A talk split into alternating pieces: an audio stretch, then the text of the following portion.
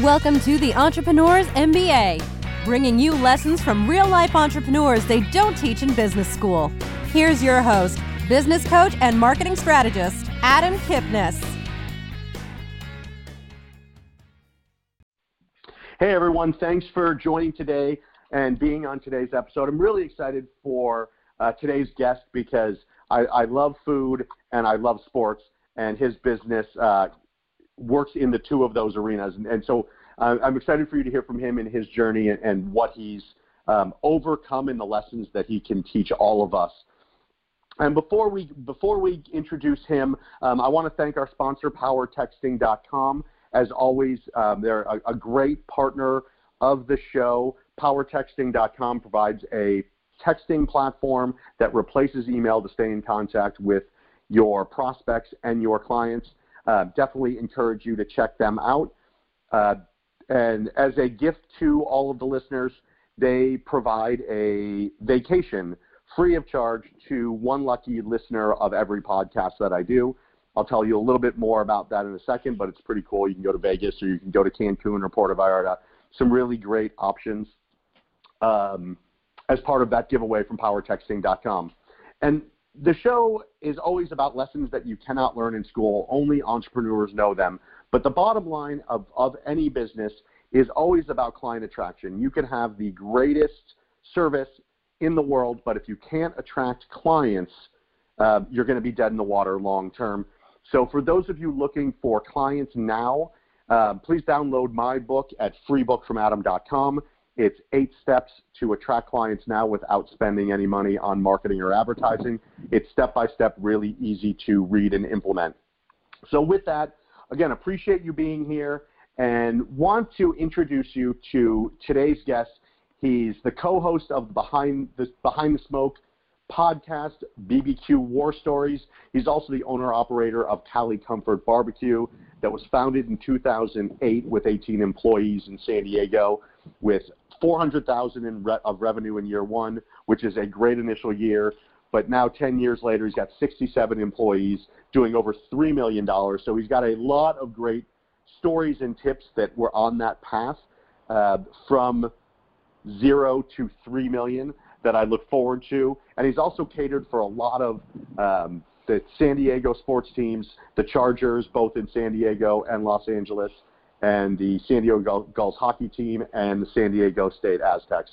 So with that, I'd like to introduce Sean Walchef. Thanks, Sean. I appreciate you being here and sharing your thoughts. Adam, honored to be on the show. Thank you for having me. A big fan of your work. Thank you for uh, giving back to fellow entrepreneurs. Uh, I really appreciate that, and I'm excited. I'm excited to learn more about not only what you do, but how you got here. So let let's start there. W- was this being an entrepreneur always in your blood, or or when did you decide this is what I'm doing? I'm going out on my own. That's a great question. I think um, entrepreneurship is definitely something that is a blood type.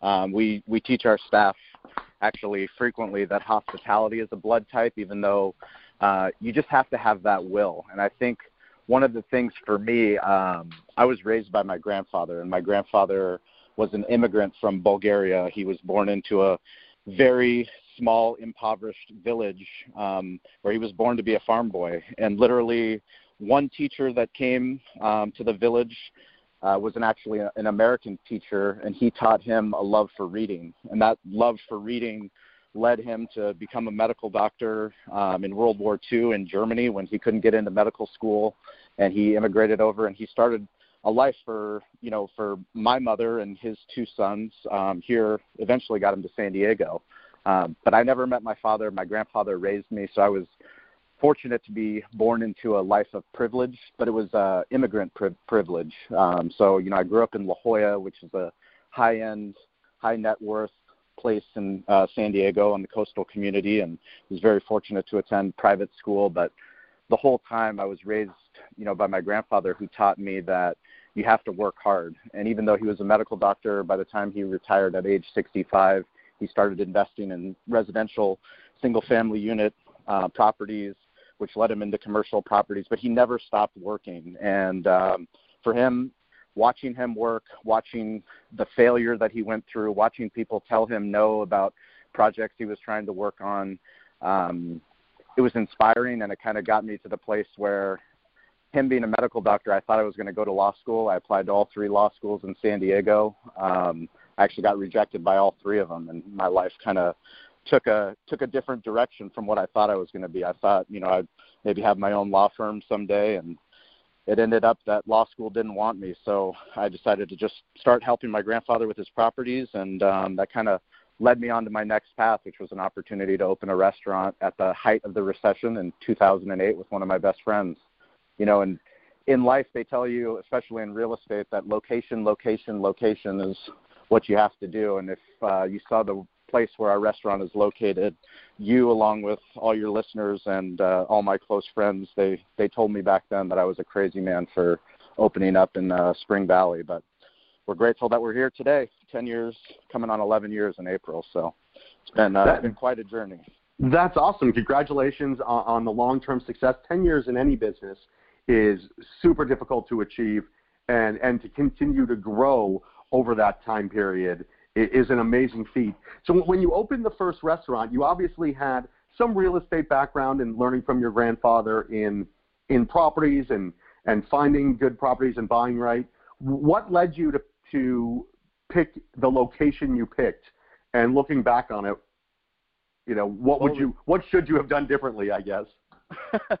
well, you know that's that's the funny thing in entrepreneurship is that you know a lot of the opportunities they come masked with different faces. And the property that the restaurant is currently located in was one of my grandfather's properties. So it was a a two bedroom house that he initially purchased back in the 70s that um, he converted into a family restaurant that he leased out.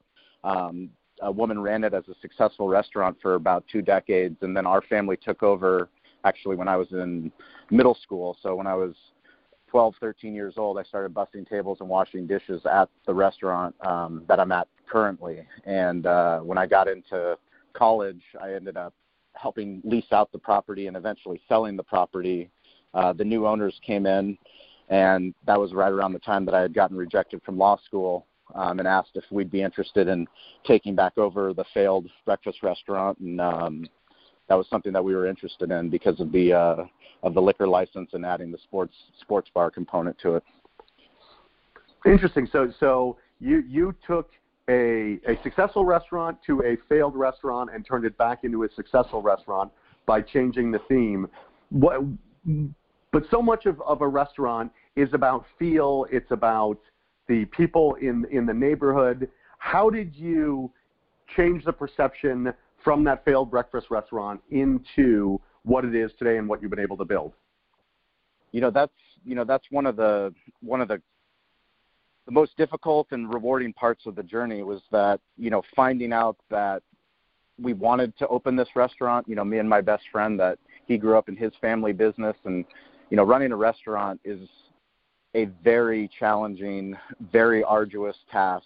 Um, the amount of issues that we've faced with payroll, with just getting the concept open with menu engineering. I mean, the amount of failures that we've had along the way have just been it, it's it's been it's been incredible. I mean, the point where we're hosting a ladies' night promotion um, and getting sued by men because they're getting price discriminated against. Um, things happen in the restaurant business, and you have to learn how to move forward. So for us, you know, part of it was the ability to pivot. Part of it was the ability to make our own way. Um, I think that's really the the key to being an entrepreneur is knowing that no matter what, at the end of the night, no one's going to worry about the business the way that you are. Um, but also, no one's going to control you. No one's going to tell you, hey, you can't turn that breakfast restaurant into a sports bar. Hey, you can't turn that breakfast restaurant into a um, a barbecue restaurant all those things we were able to do because we felt in our heart that that was the right thing to do and the community responded. You know every every village every business you you can't support yourself without regulars. You can't support yourself without uh, people that are passionate about your your brand or the product that you're offering. And we were fortunate that um, spring valley they they loved us and we loved them back. That's fantastic and it sounds like they still love you which which is great. How did you how did you pick barbecue barbecue uh, barbecue came about because um, you know for us giving back to the community and doing charity events was something that was important. So whenever we'd have a local youth sports team, um, whether it was a Pop Warner team or a Little League team or a soccer team, come and ask us to help raise money so that their kids could play sports. Sports is something that I learned a lot of a lot um, playing basketball, playing tennis, playing football growing up, and so did my business partner at the time. And uh, we decided to start helping by giving back. And we would have these weekly parties where people would come and they'd give us a coupon that they were here for the event, and we'd give them 20% back um, based on how many people came. And it was great, but it also became very administratively burdensome on my staff. Um, it also became something that was very hard to manage. So we decided, hey, let's think bigger. Let's think about every every part of San Diego has some sort of festival that they do that they get to celebrate, and people from all over the county come and they get to go for whatever that um, event might be. And Spring Valley, East County, San Diego really didn't have anything at the time, so we threw around some ideas and decided the most popular idea was putting on an amateur barbecue contest. Um, a lot of the coaches were excited about it. A lot of the team dads were excited about it, and so we said, okay, great. Well, the problem is we didn't know how to put on a barbecue contest. We didn't know anything about barbecue. So at that time, um, we just went. We had we had competed in a Kansas City Barbecue Society contest, which is a pretty much the NFL of barbecue contests, and um, we had failed miserably. We learned a lot um, by going and competing, realizing that our barbecue is nowhere where it should be. But uh, we made some contacts there, and the organizer of the event gave us a couple names of people that might be willing to help us. And one of those people, Gene Goycochea, not only came to help, but he, um, I mean, he's he's become pretty much family. He uh, he came, helped us put on that first year event, and said, "Hey, if you want to learn how to do barbecue for your restaurant and add a couple menu items, um, I can teach you, and um, I can also loan you the equipment that I've used to compete in professional contests." And you know, we took his advice and slowly day by day, week by week, we implemented barbecue onto our menu, and then uh, kind of by year two, we went all in on barbecue and changed our name from Cali Comfort to Cali Comfort BBQ. That's very cool, and and um, it's music to my ears. Obviously, when you talk about learning from someone who's been there before as a business coach, uh, you know that that's what I bring to my clients is is my own experiences, the experiences that I've learned in the the hundreds of businesses that I've coached over the years. So it's great to hear that there are mentors in the barbecue business as well. Uh, with the the the, the um, popularity of, of different barbecue shows, barbecue pitmasters or whatever it's called on uh, on the the Food Network is is popular and, and I watch it. How has the um, I guess reality TV in terms of barbecue helped your business, or have you used that to your advantage? It's been a huge advantage. You know, I, I mean that's the the most exciting thing is that now in 2019 we live in a digital age where information is so easily shared across different devices across people are sharing information on podcasts on youtube um, through digital through books um, you name it and you can get that information whether it's an instagram post about a recipe or a youtube about a recipe and watching television, watching radio, watching newspapers, and watching really the digital environment embrace not just barbecue, but food, um, fire cooking, business coaching. Um, it's it's really created all kinds of different opportunities for a place, you know, in Spring Valley where no one uh, no one no one in San Diego would think this restaurant would still be here and still existing. You know, we have people and friends uh, in the community and media members that the number one place that they would go to is uh, come to Cali Comfort Barbecue. And you know, for us, that's the exciting part, and that's the you know the podcasting part has allowed us to create relationships with not just people in San Diego, but people all over the world. I mean, just this week, two nights ago, um, I got a direct message through Twitter from somebody that owns a barbecue restaurant in Wisconsin um, asking how we charge for sauce at our barbecue restaurant. We had this whole conversation about menu costing and menu engineering um, and talking about brand and talking about marketing. And I asked him, you know, how, how did you find out about our restaurant? He said that someone um, had come into his restaurant who had heard about us on a podcast, you know, and now we've become friends. I've never met him, but if I ever go to Wisconsin, you better believe the first place I'm going to go is come visit his barbecue restaurant. That's great, and it's such an important point. Is, is the ability to, to learn from not only your own business and people in your industry, but but learn additional areas of skill that you can utilize in your business. And and you've done it um, in a way that, that you were just describing, which isn't typical of restaurants. Most rest- restaurants are local. They cater to their local community, trying to drive um, customers to come in to their store and, and eat their food. But you use, so, use social media in a very different way in terms of getting your message out. And I think this is a really great lesson. So tell us a little bit about just how you use social media, why you have a podcast for a restaurant, and about barbecue, and and how that all came to be. Where did the idea come from, and how have you utilized it successfully to monetize in the business? Well, I think one of the things that is unique is, you know, barbecue is one of those things that you think that all the secrets are kept by these pit masters that have these decades of knowledge. And you know gene when i first met him i never thought that he would be willing to be share these recipes on how to cook tri-tip and how to cook slow smoke brisket and how to make the proper rub and what kind of sauces and spices we should be using and what kind of quality ingredients go into this menu or this procedure. And he was always so willing to share and that was something that I admired. And being somebody that I consider myself a fringe millennial, I graduated high school in 2000, so I'm kind of on the fringe. Um, but at the same time, when we opened in 2008, I was at a place where we weren't getting people in the door. We were having struggle struggling to pay our bills. We had, I had all kinds of credit card debt, and we're trying to figure out, well, how are we going to make it? One of the things I reached out to was social media. And, you know, I made fun of my best friend, Corey Robinson, for having a Facebook account, who was my business partner at the time, because I thought he was just going to pick up chicks, you know. but then I did some research and found out that you can actually use Facebook, set up a free business account, and then you could get people to come into your restaurant. And to think about how far Facebook has changed from 2008 to 2019 I mean, the tools, the geo targeting that we can do, I mean, it's just absolutely incredible. And for us, part of that barbecue journey was putting on that amateur barbecue contest in front of our restaurant. We shut down the street. Um, you know, last year we probably had 7,000 people that came out to the event. We had 23 different amateur barbecue teams competing. We also had other barbecue restaurants that you would think are our competitors, but actually have become some of our closest friends because of the podcast. Um, they were out selling barbecue right in front of our restaurant, and it was really just a day to celebrate barbecue in general.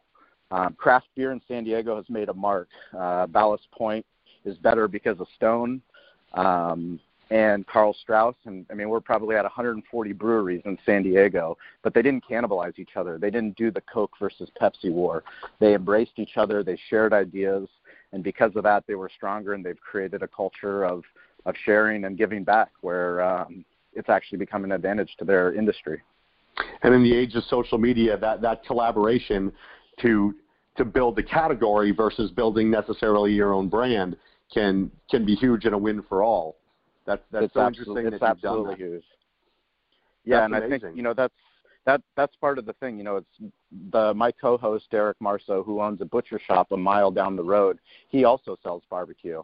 Um, you know, there would be no reason for me to promote his shop or him to promote my shop, but we collaborated on that first amateur barbecue event. He was our title sponsor. He donated the barbecue meats for the teams, and ever since then, we've put on the amateur barbecue contest. Now we put on a professional barbecue contest, a Kansas City barbecue contest at uh, the Del Mar races in the summer.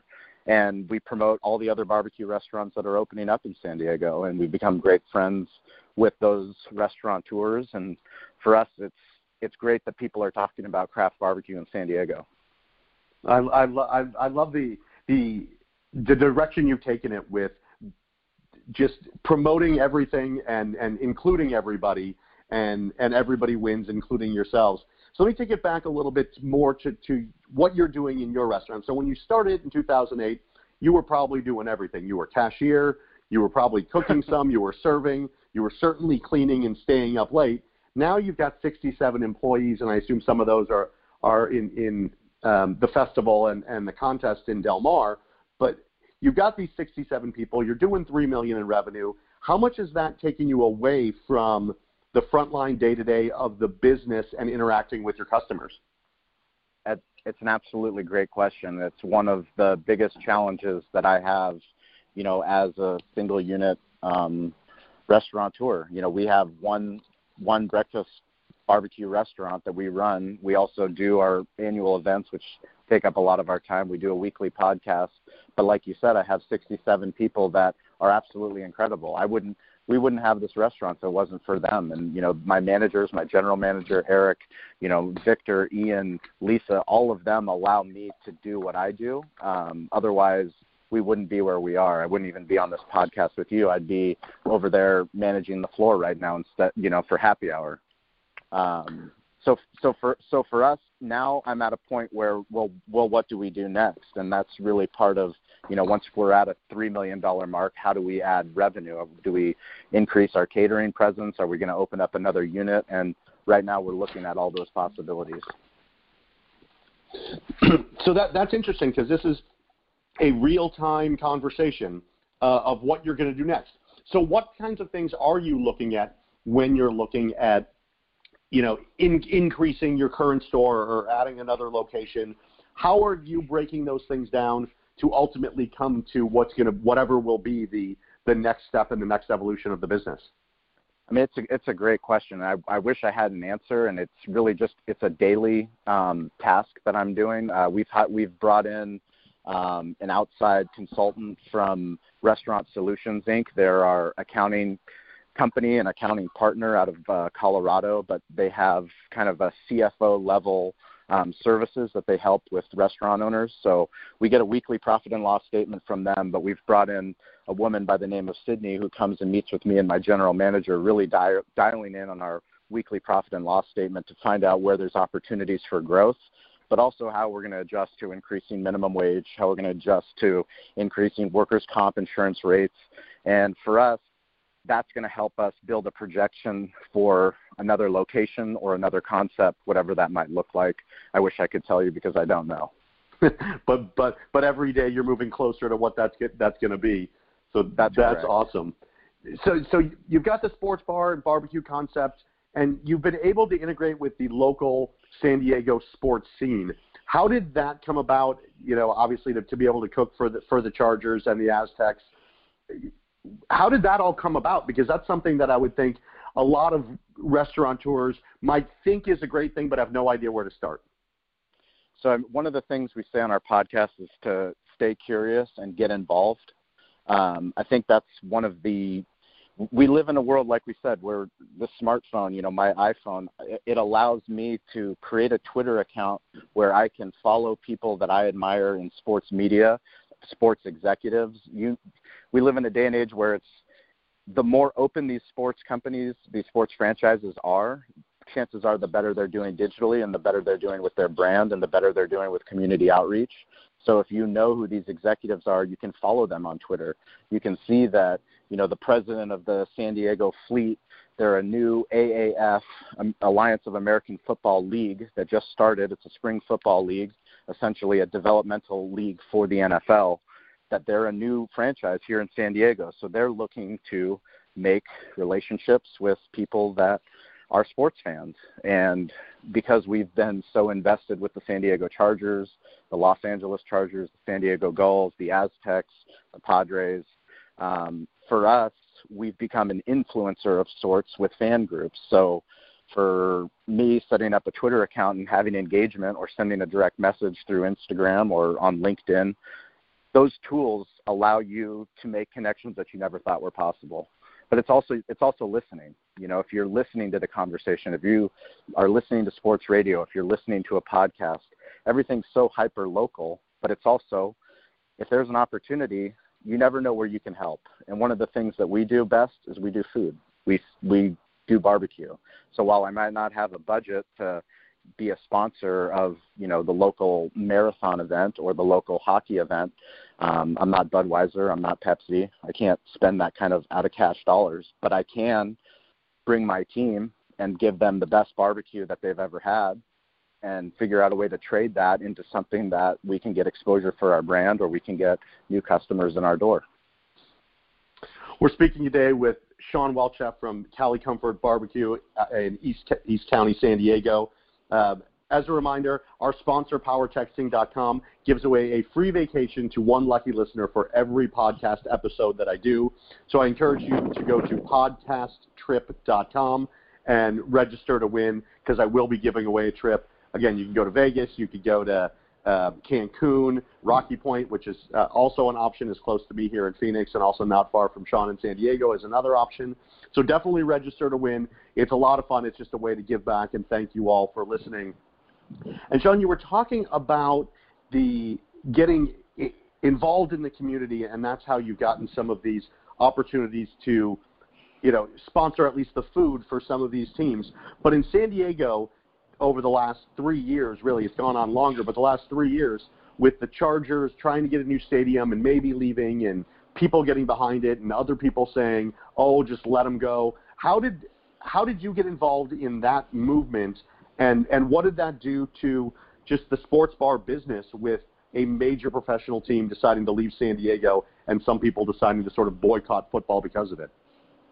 Well, it's a great question. I mean, for us, being a sports bar, it was one of the founding principles was that we weren't going to be a sports bar just because we said we were a sports bar.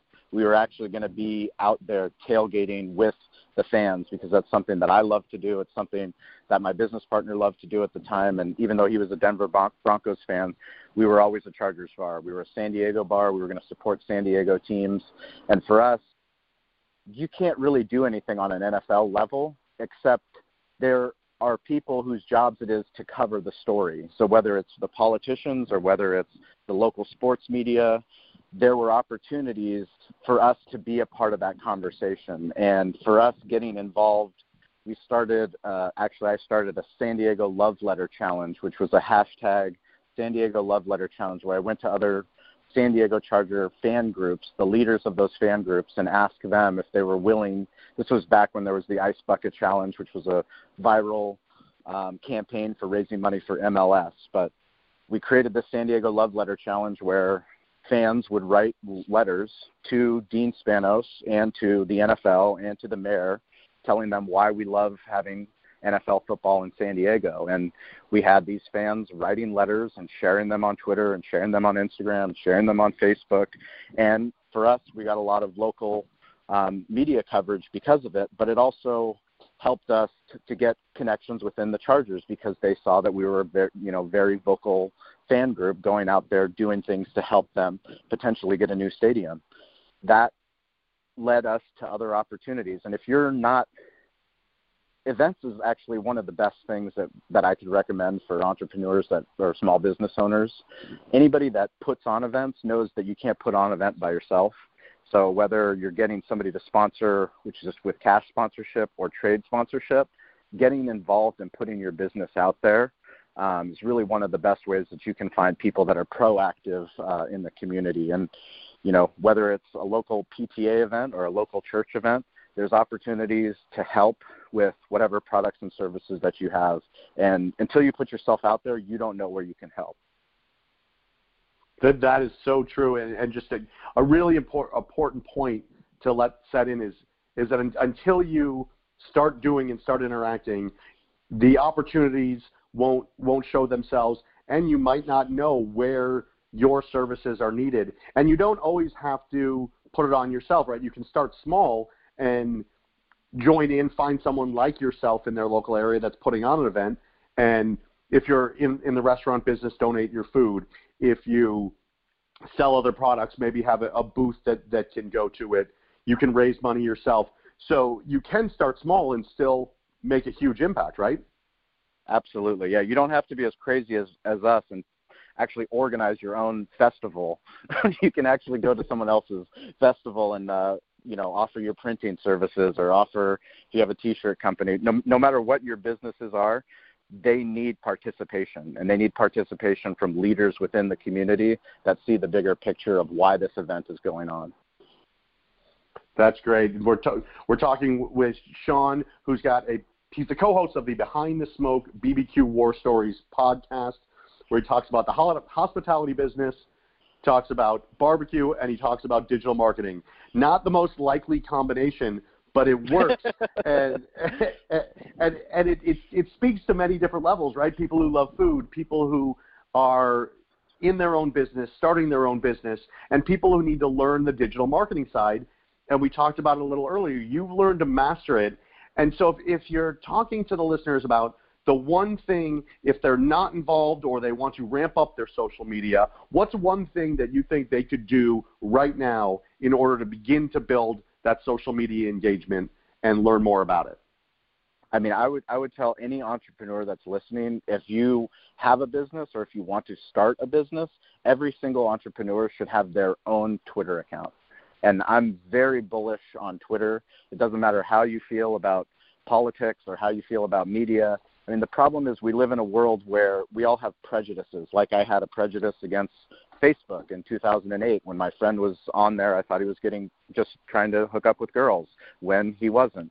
Once I got over the fact that Facebook is just a free tool, it's just a tool in your kit that you can use as a business owner to get people to know about who you are, what you're doing, and why you're doing it. Um, but yeah, I would say start a Twitter account and tweet at the show and tweet at me and let us know, um, you know, how you felt about the, the podcast. Definitely. Um, and you can follow me on Twitter at uh, Connect with Adam. And Sean, can you give him your, your Twitter? It'll be in the show notes, but yep. you give him your Twitter? It's, it's at Sean, S H A W N, P, middle initial, last name Walchef, W A L C H E F. And uh, anything that you care about, anybody in your local community, you can search hashtags on there, but you would just be amazed at the amount of opportunities. And that's just on Twitter. Forget about, you know, obviously we, we love Instagram, we love LinkedIn, we love podcasts. Um, there's pretty much nothing, nothing digitally that we don't love um, because it's just a great way to get your message out there. And for those of you who are scared of, of Twitter, don't know what Twitter is, or have no idea what we're talking about, if you follow Sean, just watch what he does and model what he does and model the way he talks about things, whether it's articles he's posting, things going on in the community, his show. You can very easily learn Twitter by modeling what successful Twitter users are doing. Um, so I appreciate you bringing that up. Sean, before we wrap up, um, what's your favorite type of barbecue? Favorite type of barbecue? Whether it's the um, meat, whether it's the uh, sandwich, what if you have one thing that you're going to you say is your favorite, whether it's your restaurant or others, what's your favorite? I would have I would have to say tri-tip. Tri-tip's a California barbecue, so that's something that we we kind of take pride in. But I mean, the best thing about barbecue is barbecue is about storytelling. So you know that we live in a world where it's either we love it or we hate it. You know, and we try to move away from that and try to get to the nuance and the context of the story. And that's one of the great things about barbecue is as great as American barbecue is, there's people cooking with fire all over the world, and they've been doing it for long before we were ever here. So, um, you know, really just having that conversation about barbecue is just something that that, that we love the most. Well, I, I love it. I love the stories. I love the lessons that, that you provided today. Thanks for being on the show and thanks for sharing your wisdom on barbecue, on business building, and on digital marketing. Appreciate you being here, Sean. Well, absolutely. And anybody that uh, makes it to San Diego, send a tweet at me and uh, let me know you heard us on the show. I'll give you a full behind the scenes tour and uh, you'll get the VIP treatment. That's awesome. Great offer. Everyone, definitely check out Sean. Hopefully, when you're in San Diego, you can go to his restaurant. Thanks for listening here on the Entrepreneurs MBA and look forward to having you on the next one. Thank you. You've been listening to the Entrepreneurs MBA. Download Adam's free book, How to Make More Money in Your Business, at www.freebookfromadam.com. This podcast is a part of the C Suite Radio Network. For more top business podcasts, visit c-suiteradio.com.